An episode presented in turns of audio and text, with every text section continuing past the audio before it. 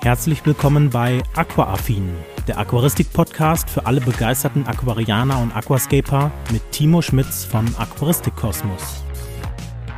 Und damit ganz herzlich willkommen zur 48. Folge des Aquaaffin Podcasts. Ja, heute habe ich wie immer natürlich zwei super spannende Themen dabei für euch. Und das erste Thema, was wir uns angucken, betrifft so die Neugestaltung bzw. das Rescapen von Aquarien. Und da die Frage natürlich, okay, was machen wir denn mit den Bewohnern, die dann zu dem Zeitpunkt noch im Aquarium sind? Also Fische, Garnelen oder Schnecken beispielsweise. Bleiben die einfach im Aquarium drinne oder schmeißen wir die aus dem Becken raus quasi? Das gucken wir uns oder ähm, diskutieren wir jetzt mal in dieser Podcast-Folge. Und ebenso diskutieren wir das ja Beleuchtungsverbot in Anführungszeichen für Aquarien ab dem 25. August. Aber ich würde sagen, wie immer starten wir natürlich jetzt erstmal mit den ganzen Updates, die es halt hier so in den letzten paar Wochen gegeben hat. Und da fangen wir natürlich als allererstes wie immer mit dem Alpen 60p an. Und ähm, ja, an sich gibt es da so viel Neues gar nicht. Aber ich habe gedacht, ein Thema möchte ich mit euch mal besprechen. Und das betrifft die Beleuchtung bzw. die CO2-Versorgung in diesem Becken. Denn ich habe jetzt in den letzten Tagen ähm, ja einfach so ein bisschen mal mit der Beleuchtung wieder gespielt beziehungsweise mit der CO2-Versorgung und der Düngung auch noch dazu, weil das ja immer so eine Art Dreiergespann ist. Das heißt, wenn ich eine der Parameter dieser drei Parameter verändere, muss ich zwangsläufig auch, damit ich halt nicht irgendwie vielleicht in ein Algenproblem laufe, die anderen Parameter auch etwas ändern zumindest. Und hier habe ich mir gedacht, okay, ich möchte jetzt langsam das, den Final Shot meines Aquariums machen. Ich hatte ja schon für, die, für den IAPLC einen Final Shot gemacht, aber da habe ich gesagt, hm, ich war noch nicht ganz zufrieden mit dem Layout von einigen Pflanzen und habe deswegen gesagt, okay, ich mache für mich nochmal meinen persönlichen Final Shot, also einfach nur das Abschlussbild dieses Aquariums. Das heißt, wenn ich dann zum Beispiel irgendwann im Winter, vielleicht im Frühjahr nächsten Jahres sagen würde, okay, ich möchte dieses Layout nicht mehr haben, dass ich dann aber immer noch eine Erinnerung für mich habe, weil man ja später vielleicht auch mal zurückblicken möchte und sagen möchte, okay, ähm, das war mein Aquarium 2023, vielleicht aber auch Learnings daraus zieht, okay, was würde ich so nicht mehr gestalten zum Beispiel. Also kann ich jedem nur empfehlen, diesen, diesen Final Shot zu machen und dafür bin ich jetzt quasi in den Vorbereitungen gerade, denn das möchte ich natürlich auch in einem Video aufnehmen und habe dann mir natürlich gedacht, okay, da muss das Ganze natürlich auch super cool aussehen und ich habe jetzt einfach die Rotala Indica, die im Hintergrund steht, einfach zu sehr runtergeschnitten. Das heißt, die wächst vergleichsweise langsam. Also im Gegensatz zu der Rotala Hara, die ich vorher hatte, wo ich mich immer beschwert habe, ja, dass quasi die Pflanze so schnell wächst, dass ich immer nur noch Radikalrückschnitte machen kann, habe ich jetzt hier nach, ach, keine Ahnung, ich glaube einem Dreivierteljahr jetzt mal etwas tiefer geschnitten, weil da schon einige Blätter weg waren, beziehungsweise einige ähm, Pinselalgen an den Blättern waren. Deswegen habe ich gesagt, okay, was weniger oder was etwas mehr runterschneiden, das heißt, dass weniger Pflanzenmasse übrig bleibt. Dementsprechend dauert es aber jetzt auch länger, bis die Pflanzen wieder einen Bereich ähm, erreichen, der eine Hintergrundpflanze abbilden soll. Und da habe ich mich jetzt ein bisschen verschätzt, dass das Ganze doch ein bisschen länger dauert. Und deswegen habe ich gedacht, okay, ich schmeiße einfach mal die Photosynthese so ein bisschen mehr an, denn ich hatte ja in diesem Becken sehr, sehr viele Grünalgen. Das heißt, da habe ich dann gesagt, okay, als Maßnahme, ich muss die Beleuchtungsdauer unter anderem auch etwas reduzieren, weil ich ja da teilweise mit der 100% ähm, ja, Lumenangabe oder mit dem 100% Leistung dieser Lampe, die ich habe, ähm, die Unique FS ist es ja von AquaGrow, ähm, dass ich da mit 100% reingeballert bin. Und deswegen habe ich das Ganze reduziert, habe auch natürlich die Stundenzahl reduziert und so weiter und so fort. Habe dann aber auch jetzt über die letzten Wochen daran nichts mehr geändert und man sieht jetzt halt einfach mega krass. Ich habe jetzt wieder auf 100% gestellt, aber dafür natürlich etwas kürzer äh, von der Beleuchtungsdauer, beziehungsweise gleichbleibend, also dass ich jetzt nicht mehr das noch irgendwie steigere. Also ich mache meine, ich glaube, sechs Stunden sind es und dann geht die Beleuchtung aus aber man sieht halt extrem, gerade auch wenn man noch mal ein bisschen mehr CO2 zugibt, wie sehr die Pflanzen einfach am Assimilieren sind, also Photosynthese machen sind, Sauerstoff produzieren, der schon gar nicht mehr im ja, Wasser gelöst werden kann. Und dann tritt dieser Fall auf, dass man ja eine, ein Ausperlen der Pflanze hat. Das heißt, dass man so sehr viele kleine Sauerstoffbläschen im Wasser hat. Und das ist halt gerade total mega spannend zu sehen, dass halt durch so wenig Änderungen, die jetzt passiert sind, doch noch mal so viel mehr Wachstum auch erreichen kann. Jetzt ist natürlich die Sache, dass ich da gucken muss, dass ich nicht nachher ein Grünalgenproblem wieder reinlaufe. Deswegen habe ich auch ein bisschen die Nährstoffe noch mal angepasst. Aber ich denke mal, in der Konfiguration werde ich jetzt erstmal die nächsten zwei, drei Wochen vielleicht noch laufen, sodass man dann, ja, wahrscheinlich Ende August oder so, wir haben es jetzt Anfang August, dass ich so Ende August den Final Shot dann machen kann. Genau, ansonsten, was ist sonst noch so ähm, gewesen? Das Mini-M hat die ersten Bewohner reinbekommen und da habe ich mich mal für eine ganz exotische Art entschieden, also zumindest für mich exotisch. Ich glaube, in der Aquaristik beziehungsweise in der Garnelenhaltung ist es gar nicht mal so exotisch, sondern schon so richtiges, ähm, so, ein, so ein richtiges Standard, ähm, ja, Standardgarnele ge geworden, nämlich die Red Bee Garnele. Das heißt, hier sind jetzt in dem Becken 20 äh, Red Bee Garnelen reingekommen äh, in der K4 Ausprägung. Das K steht dabei für den Anteil des Weißegrads, also das heißt oder für den Anteil des Weißanteils in dieser Garnele. Das ist ja diese Garnele, die ich sag mal so ein bisschen aussieht wie ähm, ja eine eine rot oder was heißt ein bisschen eine rot-weiße Garnele. Das heißt immer mit rot-weiß gestreift und da gibt einfach nur der K-Anteil dann an, wie viel Weißanteil Anteil quasi in dieser Garnele drin ist. Ich finde sie sehr dekorativ, machen sich ganz gut in dem Becken. Und das Lustige ist auch, ich dachte am Anfang so, okay, 20 Garnelen auf einem 20-Liter-Becken kann man machen. Ähm, könnte vielleicht ein bisschen zu viel sein, gerade wenn sich die Garnelen auch noch vermehren. Aber ich muss halt jetzt sagen, ich gucke jetzt in das Becken und ich kann kontinuierlich eigentlich immer nur zwei, drei Garnelen sehen, weil der Rest sich überall in den Pflanzen, in den ähm, ja, Steinen, in den Drachensteinen, überall drinnen versteckt. Also da merkt man auch einfach, wie sehr sich 20 Garnelen, so, also die waren auch wirklich sehr, sehr klein, muss man auch sagen, ähm, wie sehr die sich dann wirklich ähm, auch in so einem Becken äh, verlaufen können was sehr, sehr unschön war, beziehungsweise was vielleicht auch nochmal für euch ganz, äh, ganz interessant sein könnte, ist, ähm, ich habe diese Garnelen, habe ich bei einem Online-Züchter oder bei einem Züchter bestellt. Das heißt, die sind dann per äh, DPD, äh, per DHL, sollten die hier ankommen. Und normalerweise habe ich bis jetzt immer alles über Go versenden lassen, weil ich gesagt habe, okay, das passt schon so. Ähm, wenn ich dann ein bisschen mehr Geld für den Versand ausgebe, man möchte natürlich die Tiere dann auch zuverlässig hier haben Tiere online bestellen und per Post etc. ist nochmal ein ganz anderer Teil, ob man das machen sollte oder nicht, was die Vor- und Nachteile sind. Ähm, ist jetzt nicht Teil dieses, dieses Podcasts hier, sondern ich möchte einfach nur noch mal so ein bisschen meine Story erzählen, denn das Problem war, mein Paket war zwar schon in dieser Region, wo ich hier wohne, angekommen, aber anscheinend auf der letzten Stufe ist es halt irgendwie beim äh, Transport beschädigt worden. Ich weiß nicht, ob da Wasser ausgetreten ist oder was auch immer, jedenfalls wurde das Ganze dann wieder zurückgeschickt an den Züchter. Und ähm, ja, ich hatte mir aber im Vorfeld dann Gedanken gemacht, okay, was passiert denn jetzt, ne, wenn jetzt auf einmal die Garnelen hier ankommen, beziehungsweise es war halt Freitag, übers Wochenende dann vielleicht noch in der Paketstation liegen und dann erst zugestellt werden.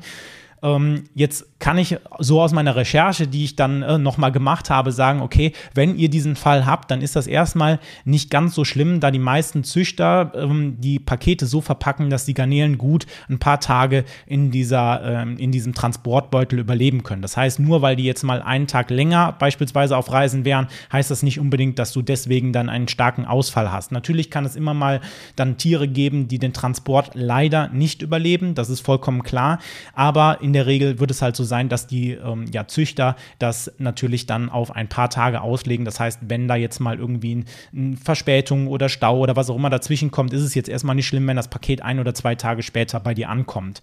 Ähm, ich habe aber auch schon gehört, dass teilweise Pakete über eine Woche im Versand gebraucht haben, da auch gar keine Probleme mit waren. Weiß ich jetzt nicht, habe ich jetzt keine Erfahrung zu, aber das heißt, wenn du jetzt nochmal irgendwie so den Fall hast, mach dich nicht verrückt. Ähm, guck erstmal, wenn die äh, Garnelen ankommen, dass du natürlich möglichst schnell die Garnelen umsetzt. Das heißt natürlich nicht reinkippen, sondern immer noch langsam angewöhnen, vielleicht etwas schneller als sonst, aber dass man halt da dann möglichst ähm, die Garnelen, ja, schonend, aber schnell angewöhnt und dann passt das soweit auch. Genau, das ist quasi das zum Mini-M. Auf der anderen Seite ähm, haben wir dann natürlich noch ein neues Becken, was ihr jetzt nicht seht, was äh, quasi hier unten ist. Also die Leute, die den Videopodcast natürlich äh, gucken oder hören auf YouTube, die sehen mich natürlich auch, sehen aber das Becken nicht, denn das steht quasi mehr oder weniger unter der Kamera gerade. Also das heißt, ihr steht quasi mehr oder weniger hier so schön drauf drapiert. Aber ich habe ja das äh, 20, also Nano Cube 20 Liter von Dennerle bekommen. Ähm, das ist ja auch dann Werbung in dem Falle. Das heißt, das hat mir Dennerle gesponsert und das habe ich jetzt ja in den vergangenen Wochen eingerichtet und das befindet sich jetzt gerade in der zweiten Woche ähm, der Einlaufphase. Hier mache ich eine ganz normale Einlaufphase. Ich habe ja schon meine Erfahrungen mit dem Dark Start gehabt, aber da habe ich jetzt gesagt, okay, ein Dark Start macht ja vor allem dann Sinn, beispielsweise, wenn du zum Beispiel Soil hast, der halt vorher ja die Nährstoffe ausgeschwemmt haben möchte, beziehungsweise wenn du zum Beispiel ja ähm, Wurzelmaterial hast, was du einbringst in dein Aquarium und sagst, okay, ich möchte den Bakterienrasen ähm, nicht haben, dann kannst du zum Beispiel ja auch äh, vermehrt auf einen Darkstart setzen, bei dem ja das Becken mehr oder weniger eingerichtet wird, bis auf die Pflanzen und dann erstmal für vier, fünf Wochen einfach ohne Licht, also quasi dark natürlich dann stehen gelassen wird. Ich mache jetzt hier bei dem Becken, weil es halt einfach nur mit Kies und Nährboden ist, einfach eine ganz normale Einfahrphase. Aber da sieht man halt auch, dass ich wieder so back to the roots komme, weil das auch total spannend ist. Ich habe damals ja mit Kies und Nährboden angefangen und komme jetzt in dem Becken wieder hier zurück, weil das Ganze ja auch eher so ein Anfängerprojekt sein soll. Also für die Leute, die sich mal so ein 20 Liter Cube anschaffen wollen, die werden ja wahrscheinlich nicht direkt mit Zoll anfangen, sondern dieses Complete Set kaufen oder halt dann mit mit Keys anfangen. Deswegen habe ich gesagt, okay, möchte ich das so anfängerfreundlich wie möglich machen. Deswegen haben wir da halt dann mit Keys beziehungsweise dem ganzen Set dann angefangen. Und das steht jetzt hier und ähm, ein paar Algen sieht man. Also ich bin noch nicht ganz so zufrieden. Ähm, gehört so ein bisschen zumindest zur Einlaufphase dazu. Aber ich bin mir sicher, dass wir da noch äh, die ein oder andere Pflanze nochmal ähm, ja, in den Griff kriegen müssen. Aber ans ansonsten sieht es soweit ganz gut aus. Und ähm, genau, ansonsten habe ich soweit erstmal zu den anderen Projekten, die hier so laufen, nichts großartig zu sagen. Ich habe mir aber auch ein Thema noch rausgesucht, wo ich gedacht habe, okay, soll ich das in diesem Podcast ansprechen? Ähm, hat das hier überhaupt seinen Platz? Weil eigentlich ist es ja ein Aquaristik-Podcast. Und ähm, normalerweise würde ich ja hier mehr oder weniger eigentlich immer nur Aquaristik-Themen diskutieren oder halt mit in diesen Podcast mit reinpacken. Und da hat so, ich sag mal, alles, was so auf der persönlichen Ebene läuft, ne, dass ich halt ähm, ne, mal auch erwähnt habe, okay, ja, ne, alles fängt gerade halt an, wieder so nach Corona, in diesem ersten Nach-Corona-Sommer, ähm, alles wieder aufzublühen. Man hat so viele Sachen, äh, Veranstaltungen oder so, wo man hingeht. Sowas habe ich ja schon mal erzählt, aber ich habe ja bis jetzt ähm, nie so richtig aus meinem privaten Leben erzählt. Und mir ist jetzt in den letzten äh, zwei Wochen ist mir ein, was passiert, wo ich gedacht habe, okay, ich bin mir nicht sicher, ob das hier den Platz in diesem Podcast hat. Ich habe mich nachher jetzt dafür entschieden, als ich hier mir meine Punkte für den Podcast aufgeschrieben habe, dass ich es mal mit aufnehmen möchte, weil es auch in gewisser Weise einen Bezug zur Aquaristik hat. Das ist mir zwar mehr oder weniger in diesem ganzen YouTube-Game hier passiert, beziehungsweise ich sage jetzt einfach mal als Timo, als privater Timo, überhaupt gar nichts mit Aquaristik zu tun. Ähm, aber ich finde, da kann man halt ganz gut seine, ja, ich sag mal, seine ähm, Learnings draus ziehen. Und ähm, das Ganze hat eigentlich angefangen, dass ich vor einigen Monaten ähm, mitbekommen habe, dass es so eine Art Creator-Programm gibt. Das heißt, wo man sich als Creator, Video-Creator, zum Beispiel YouTuber oder Instagrammer oder was auch immer, bewerben kann, um quasi bei so einer Art Creator-Programm oder Bootcamp, wie man das auch immer nennt, mitzumachen. Und ähm, ich war total Feuer und Flamme sofort dafür, weil ich halt einfach die Idee total cool fand. Das Ganze war halt mega cool aufgezogen. Man wäre dann halt für eine Woche beispielsweise auch in einem Bootcamp in Phantasialand gewesen, etc. All das äh, wäre halt noch dazugekommen und hätte halt sehr, sehr viele Connections auch zu anderen Leuten aufbauen können. Und war halt dann direkt mega Feuer und Flamme, habe dann auch meine Bewerbung produziert, etc. eingeschickt und ähm, habe dann natürlich auch ähm, ja die ganze Zeit mehr oder weniger daran gedacht, ne, habe dann auch eine recht hohe Erwartungshaltung gehabt, ähm, weil ich irgendwie der Meinung war, okay, das wird mit meinem Kanal eigentlich schon passen. Und habe natürlich die Erwartungshaltung aufgebaut, dass ich dann halt auch bei diesem Creator-Programm angenommen werde und dann halt auch natürlich in diese Genüsse reinkomme. Und jetzt ist halt vor zwei Wochen ist dann die Entscheidung gefallen. Das ist dann halt so ein Prozess, wo sich halt äh, Leute hinsetzen, dann die äh, entsprechenden Kanäle auswählen. Und ähm, ich habe halt in den letzten zwei Wochen mega das Gefühlsbad halt durchlebt. In dem Sinne, dass ich halt, äh, nachdem dann halt Einsendeschluss war und dann diese Auswahl stattgefunden hat, dann ähm, halt immer wieder auch gedacht habe, okay, ja, jetzt ähm, sieht man halt, dass zum Beispiel auf meinem Video, man musste halt so ein Video produzieren, ähm, dass da halt Traffic draufkommt und äh, die Leute sich das vielleicht anschauen angucken und ich dann dadurch genommen werde. Und ähm, ja, vor, vor einer Woche kam dann halt die Benachrichtigung, okay, ähm, wir haben das Auswahlprogramm jetzt oder das, äh, die Auswahl jetzt beendet, ähm, aber du bist halt leider nicht dabei. Und das war halt so total so ein richtiges Down eigentlich. Also ähm, ich kann gar nicht richtig beschreiben, wie ich mich da zu dem Zeitpunkt gefühlt habe, weil du ja ähm, von einer anderen Wahrnehmung ausgehst und du denkst, du bekommst diese Mail und da steht halt drin, ja, du bist dabei und du kannst mitmachen. Und dann bekommst du halt diese Mail und stellst dann fest, okay, alles, was du dir gerade in deinem Kopf zusammengebaut hast, das bricht halt mehr oder weniger gerade zusammen. Und das war halt so wie, als hätte jemand gerade mit einem Vorschlaghammer gegen deinen Kopf gehauen und du weißt erstmal nicht so, was du machen sollst. Und ähm, ja, irgendwie war es halt ein sehr, sehr komisches Gefühl. Ich war halt eine Woche komplett ähm, down, habe dann halt irgendwie ähm, nicht so viel geschafft bekommen, egal ob es jetzt YouTube, Studium, was auch immer war. Irgendwie war mir das alles zu viel und ich habe gesagt, okay, ich leg mich halt jetzt nur noch hin und äh, gucke irgendwelche Netflix-Filme und was weiß ich und habe mir natürlich dann auch Gedanken gemacht, okay, was soll ich jetzt machen? Ähm, ich hatte halt, habe es ja auch schon mal in Podcast-Folgen erwähnt, dass jetzt gerade so diese Sommerpause ist oder Sommerloch ist, dass halt auch alle Aufrufzahlen runtergehen, ne, weil halt jeder draußen ist und nicht am Aquarium irgendwas hantieren möchte. Ähm, und aus dieser Grundstimmung heraus habe ich dann gesagt, okay, weißt du was, ich fahre einfach alles herunter, ja. Ich mache jetzt einfach mal noch die Dinge, die ich machen muss für diesen Kanal und fahre dann erstmal für ein, zwei Monate alles wieder runter und ähm, lasse das dann einfach, dieses ganze Social Media Game, lasse ich erstmal sein und konzentriere mich auf was anderes. Keine Ahnung. Also, es das heißt eigentlich mehr oder weniger, dass ich komplett davor kapituliere. Und das Ganze habe ich mir dann für ein paar Tage so überlegt. Und nachher bin ich eigentlich irgendwann, als ich dann hier saß und mir die Videos angeguckt habe oder die, äh, also einfach hier saß, habe ich mir dann gedacht, naja, eigentlich bist du ja deines Glückes Schmied. Das heißt, du bist selbst dafür verantwortlich, jetzt irgendwas zu ändern, dass du vielleicht aus dieser ganzen Sache gestärkt hervorgehst und jetzt nicht da sagst, okay, ich kapituliere, ähm, ihr habt gewonnen und dann lasse ich das Ganze einfach so, ja, mehr oder weniger passieren.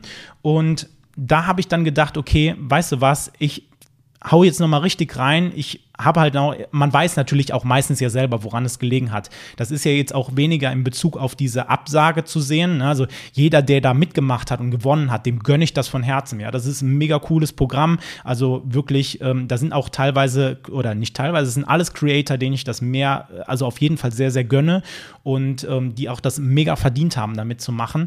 Aber das Ganze meine ich ja jetzt auch eher nochmal in einem übergreifenden Kontext, auch auf das Ganze, ähm, auf mein ganzes Leben gesehen, mehr oder weniger weniger. Das heißt, dass ich sage, okay, äh, ich komme momentan nicht so richtig weiter bei meinem Studium. Ne? Da fehlt einem so ein bisschen so dieses Durchhaltevermögen. Bei YouTube ist es halt gerade sehr zäh, weil halt diese Sommerpause da ist. Ne? Und das zieht halt einen alles so runter. Und da habe ich gesagt, so nein, ich möchte jetzt dagegen ansteuern und halt nochmal so ein bisschen mehr Power da rein tun, weil ich sag mal, es ist halt so, dass wenn man da die ganze Zeit in so einem Down ist, das zieht einen ja auch, obwohl man vielleicht gar nicht down sein möchte, zieht es einen ja runter. Äh, weil das halt so ein selbstverstärkender Effekt ist, den man nachher hat. Und ähm, da dachte ich mir, okay, da möchte ich gegensteuern und habe jetzt halt einfach gesagt, okay, ich möchte jetzt im August und September nochmal richtig reinklotzen und dann entscheiden, okay, was mache ich? Also nicht aus dieser Emotion heraus zu sagen, okay, ja, ich habe die Absage bekommen, that's it, ich lasse alles sein und äh, verziehe mich in mein Loch, sondern ich mache jetzt nochmal, hau richtig auf die Kacke und entscheide dann aus dieser, ähm, ja, aus dieser nicht Emotion heraus, sondern aus diesem Abstand heraus, okay, was mache ich jetzt? Und jetzt kommen wir nämlich zu dem Punkt, wo es für euch vielleicht nochmal interessanter wird, wenn wir uns das Ganze auf die Aquaristik bezogen angucken. Denn wenn du Aquarianer bist oder Aquarianer werden willst, musst du dich einfach mit diesem Thema Niederlagen auseinandersetzen. Denn wenn du Aquarianer bist, werden immer mal wieder Dinge passieren. Ja, es passieren Dinge, das kannst du dir nicht vorstellen. Ja, es sind Algenplagen, die in dein Becken kommen. Das sind beispielsweise, dass du keine Lust mehr hast, das Ganze irgendwie zu pflegen. Ne? Du hast jetzt irgendwie gerade äh, Sommer und du hast keine Lust, irgendwie alle zwei Wochen deinen Wasserwechsel zu machen oder deine Pflanzen zurückzuschneiden und nach einem Monat sieht dein Becken aus wie tut mir leid, ne? aber ähm, im Zweifelsfalle sterben leider vielleicht auch mal Fische, ne? das, weil du irgendwie einen Fehler gemacht hast, weil du vielleicht irgendwie zu viel CO2 zugegeben hast oder sonst irgendwas. Habe ich auch schon mal in Podcast-Folgen darüber berichtet, was mir schon für Fehler passiert sind.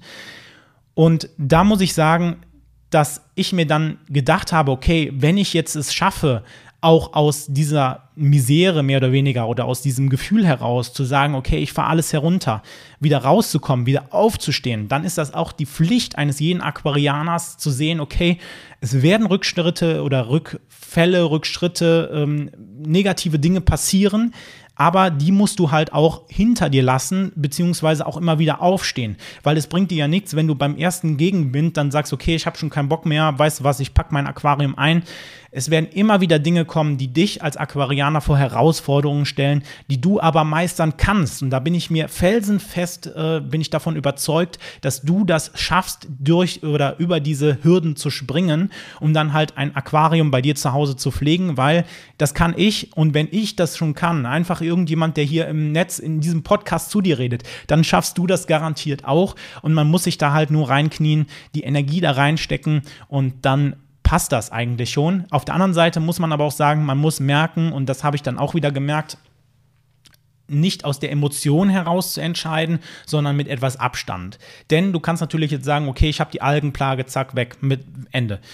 Dann kannst du natürlich sagen, auf der anderen Seite, und das ist halt aus meiner Sicht der bessere Ansatz, zu sagen, okay, ich versuche jetzt möglichst diese Algenplage beispielsweise Herr zu werden oder ähm, wenn ich auch nur 10% Wasserwechsel oder 20% mache und keinen Rückschnitt mache, ist es auch okay. Aber zumindest mal in die Aktion zu kommen und dann mit ein wenig Abstand zu entscheiden, okay, wie mache ich das jetzt? Bleibe ich weiterhin in der Aquaristik? Höre ich auf? Ähm, packe ich es nochmal neu an. Also diese Dinge halt mit Abstand zu bewerten und dann erst zu entscheiden, ähm, was du machst und immer wieder aufzustehen, weil das ist halt das Wichtigste, was wir so hier in der Aquaristik haben. Es geht nicht darum, ein perfektes Becken zu haben, sondern immer wieder am Ball zu bleiben. Aquaristik ist ein kontinuierliches Hobby. Du musst kontinuierlich am Ball bleiben. Es ist, wie man eigentlich so schön sagt, eigentlich kein Sprint, sondern ein Marathon. Du musst immer wieder am Ball bleiben, immer wieder über Hürden springen, dich weiterbilden, dich mit Tieren auseinandersetzen, Krankheiten, Algenplagen, was auch immer, alles das gehört halt irgendwie dazu und ist halt auch einfach Teil der Aquaristik. Und dieses, dieses Ganze zu meistern, das ist jetzt deine Aufgabe. Und damit möchte ich es von diesem Thema dann auch sein lassen. Aber es war mir jetzt mal eine Herzensangelegenheit, einfach auch mal so ein bisschen ähm, ja, Real Talk mehr oder weniger hier in dieser Podcast-Folge zu machen, weil ich dann auch manchmal denke, okay, ich verberge teilweise auch manchmal Dinge, die mich persönlich angehen, weil sie halt in diesem Podcast hier nichts zu suchen haben, ne, weil es ja eigentlich eher ein Aquaristik-Podcast ist, aber bei so einem Thema, wo man halt auch die Verbindung zum Podcast oder zu, zur Aquaristik generell hat, ähm, da finde ich, da kann man auch vielleicht nochmal auf so ein Thema eingehen. Gut, genau. Ansonsten, ähm, was ich auf jeden Fall auch noch anmerken wollte, und dann kommen wir nämlich auch zu den zwei Hauptthemen dieses Podcasts. Wenn ich mir so angucke, wie viel Zeit wir jetzt schon hier ähm, miteinander verbringen, dann äh, kann man schon fast sagen, dass der erste Teil schon fast das Hauptthema war. Naja, aber wenn du jetzt sagst, der Timo macht das so gut, ich möchte den irgendwie unterstützen, dann kann ich dir nur noch mal meine Kanalmitgliedschaft auf meinem Hauptkanal Aquaristik Kosmos ans Herz legen. Da sind verschiedene Stufen, das heißt, da ist für jeden Geldbeutel was dabei. Wenn du jetzt sagst, okay, du kannst es irgendwie einrichten bei dir, ne? wenn du jetzt sagst, ich muss sowieso schon jeden Cent rumdrehen, dann lass es bitte. Aber wenn du irgendwie die Möglichkeit hast, mich da natürlich zu unterstützen, wäre das mega, mega cool und ich würde mich sehr darüber freuen. Da gibt es halt diverse ja, Größenstufen oder Preisstufen, die du da anklicken kannst. Also guck gerne mal rein. Ich werde dir das in die Show Notes beziehungsweise in die Videobeschreibung reinpacken, damit ich das Ganze hier auch weitermachen kann, weil das Ganze kostet natürlich auch ein Heidengeld und es ist halt immer wieder cool zu sehen, dass Leute nicht nur diese Videos gucken, sondern dich halt dann auch noch weiterhin darin unterstützen wollen, dass du halt noch mehr Content selber produzieren kannst. Und ja, wie gesagt, gesagt, einfach guckt gerne mal vorbei und ich würde mich freuen, wenn der ein oder andere zumindest von euch vielleicht ähm, ein Kanalmitglied dann äh, künftig werden wird. Gut, und dann kommen wir, wie äh, eben angekündigt, eigentlich zu den zwei Hauptthemen mehr oder weniger, die jetzt ja doch ein bisschen ins Hintertreffen geraten sind. Und da habe ich das letzte Mal auf meinem Instagram eine Fragenrunde gemacht was ihr gerne für Aquaristikfragen hier in diesem Podcast nochmal hören wollt. By the way, wenn du meinen Instagram-Kanal noch nicht kennst, Aquaristik Kosmos, findest du auch unten in den Show Notes verlinkt. Da frage ich auch hin und wieder mal nach Fragen, äh, die ihr beispielsweise für diese Podcast-Folgen hier habt oder für meinen Hauptkanal auf YouTube. Ähm, von daher guck auch gerne mal da vorbei, lass auch gerne ein Follow da und äh, kann, äh, du kannst dann natürlich beim nächsten Mal auch gerne eine Frage stellen, sofern du halt eine hast. Genau, aber da kam die Frage rein, okay, was mache ich eigentlich mit meinen Fischen, wenn ich mein Aquarium neu gestalten oder rescapen möchte? Und da dachte ich mir erst, okay, das ist ja eigentlich ziemlich trivial, aber als ich darüber nachgedacht habe und die Frage nochmal so ein bisschen Revue passieren gelassen habe, dachte ich mir so, naja gut, so trivial ist sie anscheinend doch nicht, ähm, weil diese Frage halt kommt, aber es gibt auch mehrere Möglichkeiten. Und da haben wir natürlich mehrere Wege. Ich zeige euch jetzt erstmal drei, so wie ich das immer handhaben würde, wenn ich mein Becken neu gestalte.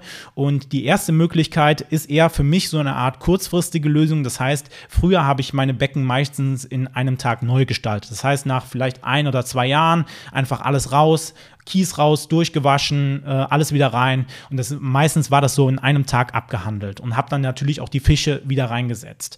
Und da habe ich meistens das so gemacht, dass ich meine Fische oder andere Bewohner, die ich hatte, in einen Eimer einfach zwischengelagert habe. Das heißt, das war das Ersatzaquarium von denen, einfach der Eimer, ein 10-Liter-Eimer.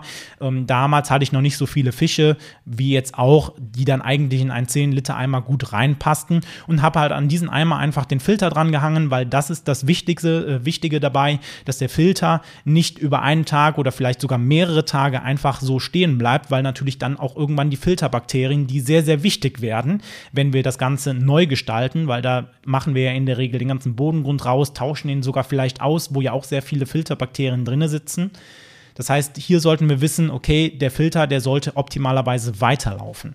Das heißt, da habe ich dann die Fische mehr oder weniger zwischen, äh, zwischen ja, gelagert oder ein, ein, ein Ersatzaquarium mehr oder weniger äh, gebaut. Und das ist aus meiner Sicht für einen Tag, ähm, ist das vollkommen okay. Wenn du jetzt sagst, okay, ich möchte das Becken neu gestalten, aber ich möchte mir was mehr Zeit lassen oder mir fehlt noch irgendwas und ich muss das jetzt in, in äh, sofort alle, alles rausholen aber ich habe halt nicht die Zeit, das Ganze jetzt innerhalb von einem Tag einzurichten. Dann kommt die zweite Möglichkeit und die ist mehr oder weniger ein richtiges Ersatzaquarium, habe ich das jetzt mal genannt, ähm, zu erstellen. Da habe ich auch schon mal auf meinem Hauptkanal ein Video zu gemacht. Einfach so einen ähm, großen Eimer oder halt so eine IKEA-Sammlerbox zu nehmen, ähm, die ja dann meistens so, keine Ahnung, 20, 30 Liter oder sowas hat, vielleicht sogar noch mehr. Und dann halt einfach das Wasser aus dem Aquarium da reinzufüllen, vielleicht noch ein paar Pflanzen mit reinzubringen, den Filter natürlich hier hier auch wieder anzuschließen und dann hat man ein super ähm, ja, Ersatzaquarium, weil ein Aquarium heißt ja nicht, dass du einen Glasbehälter haben musst, sondern du kannst ja erstmal jeden Behälter, der groß genug ist, um deine Fische da für mehrere Tage drinnen zu lagern, den kannst du natürlich nutzen.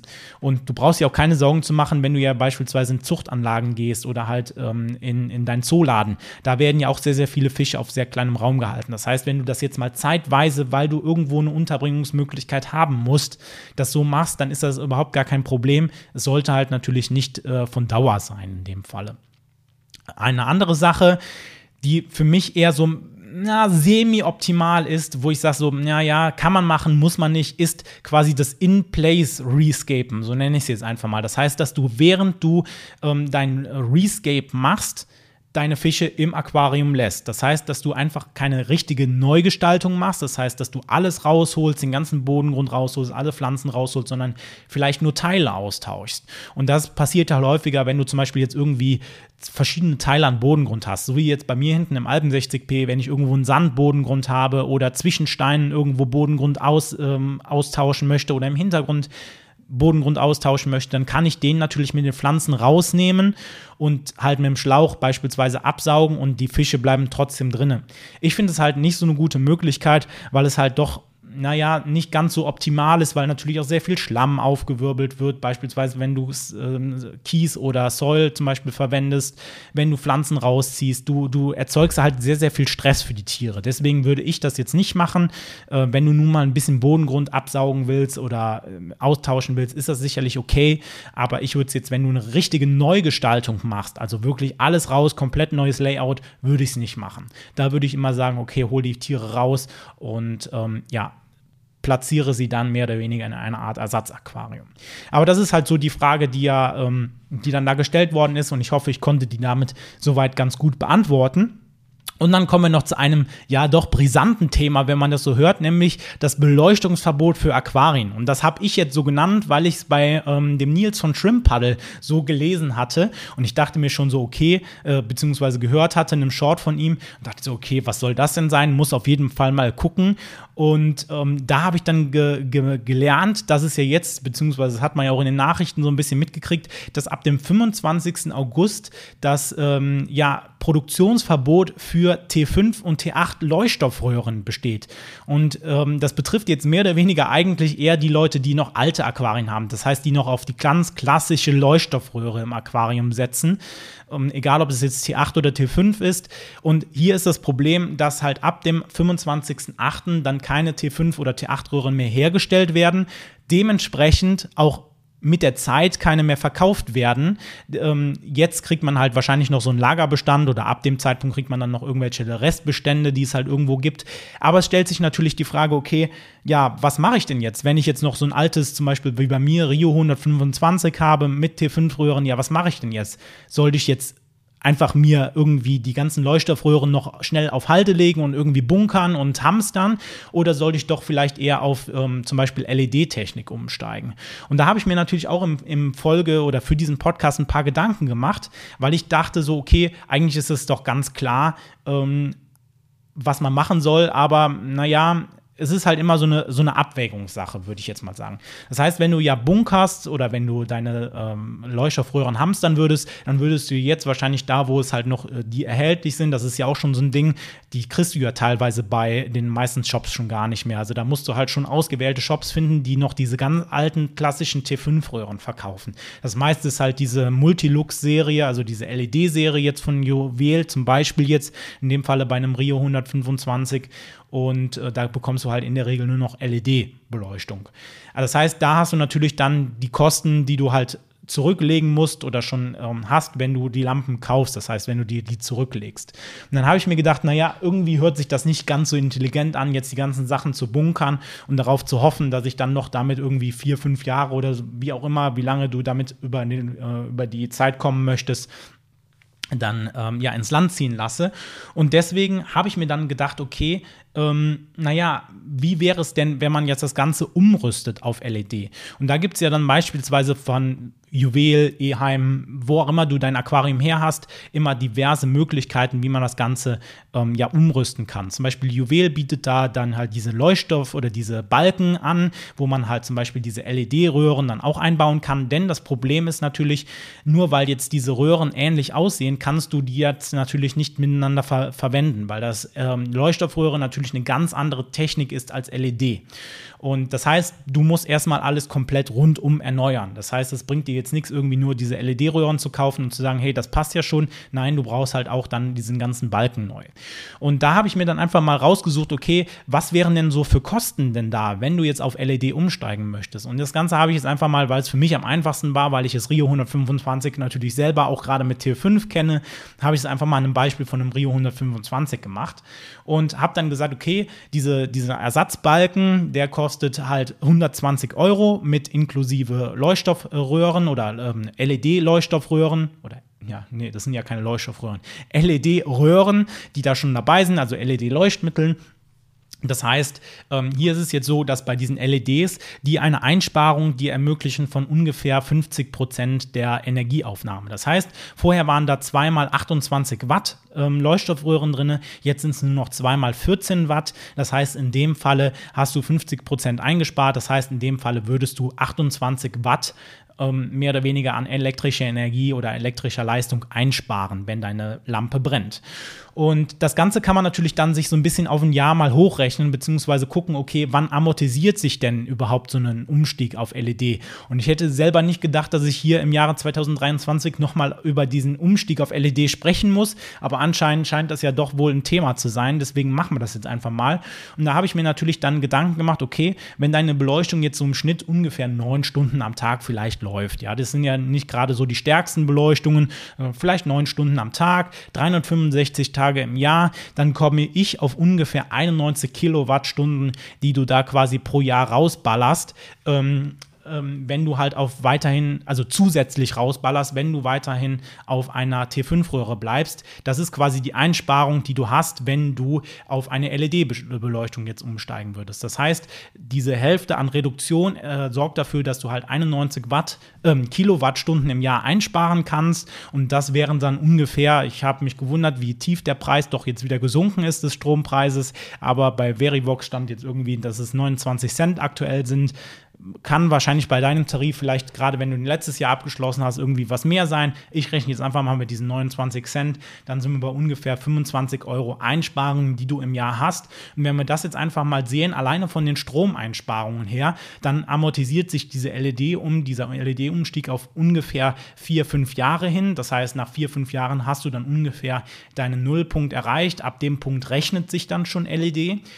Jetzt muss man aber auch sagen, du hast ja bei LED schon einige Vergünstigungen, so nenne ich das jetzt mal, weil LED halt einfach eine sehr langlebige Technik ist, beziehungsweise du weniger Zubehör wie Reflektoren oder sonst irgendwas vielleicht brauchst.